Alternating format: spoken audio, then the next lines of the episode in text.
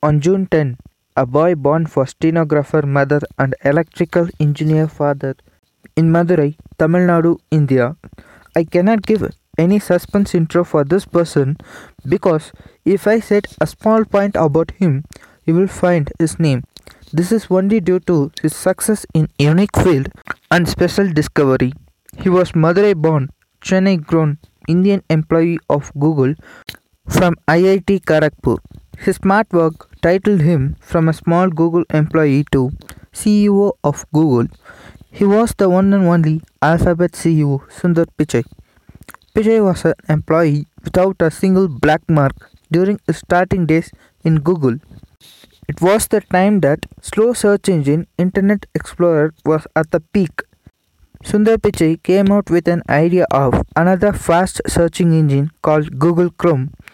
Google founders have little fight on him and gave the project to him. He got a marvelous success for the Chrome browser.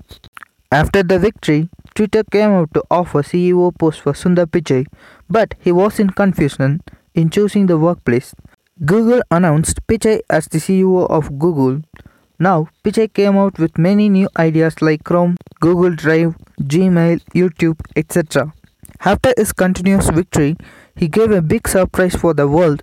He got Android company and started new marketing strategy. That was he inbuilt all his Google apps in Android mobile. Not only his smartness gave him the post of CEO. During that time, Americans were very angry on Google because they used their data for advertisement. The real owners of Google were not interested to be in that tragic situation, so they gave that position to him. Recently, there was a problem that Indians should not be in USA for job. But Sundar Pichai opposed that and he informed that if Indians go out from this place, then Google will change its headquarters to India. Slowly, they gave up that plan. After solving all these problems, now in 2020, his annual income is 1721 crore. But once he was in Chennai, he saw amazingly on the telephone, which is very rare during that time. So he came to this place from such a small middle class family and rocking in this field. Presently, he is planning to take humans to the next level of technology. Google plans to produce self-driving cars, humanoid robots, and etc. Finally, we came to end of today's podcast.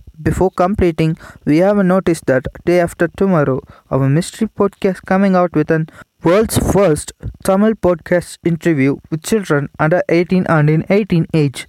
So don't miss this podcast because it is so inspiring interview given by great inspiring minds. Thank you.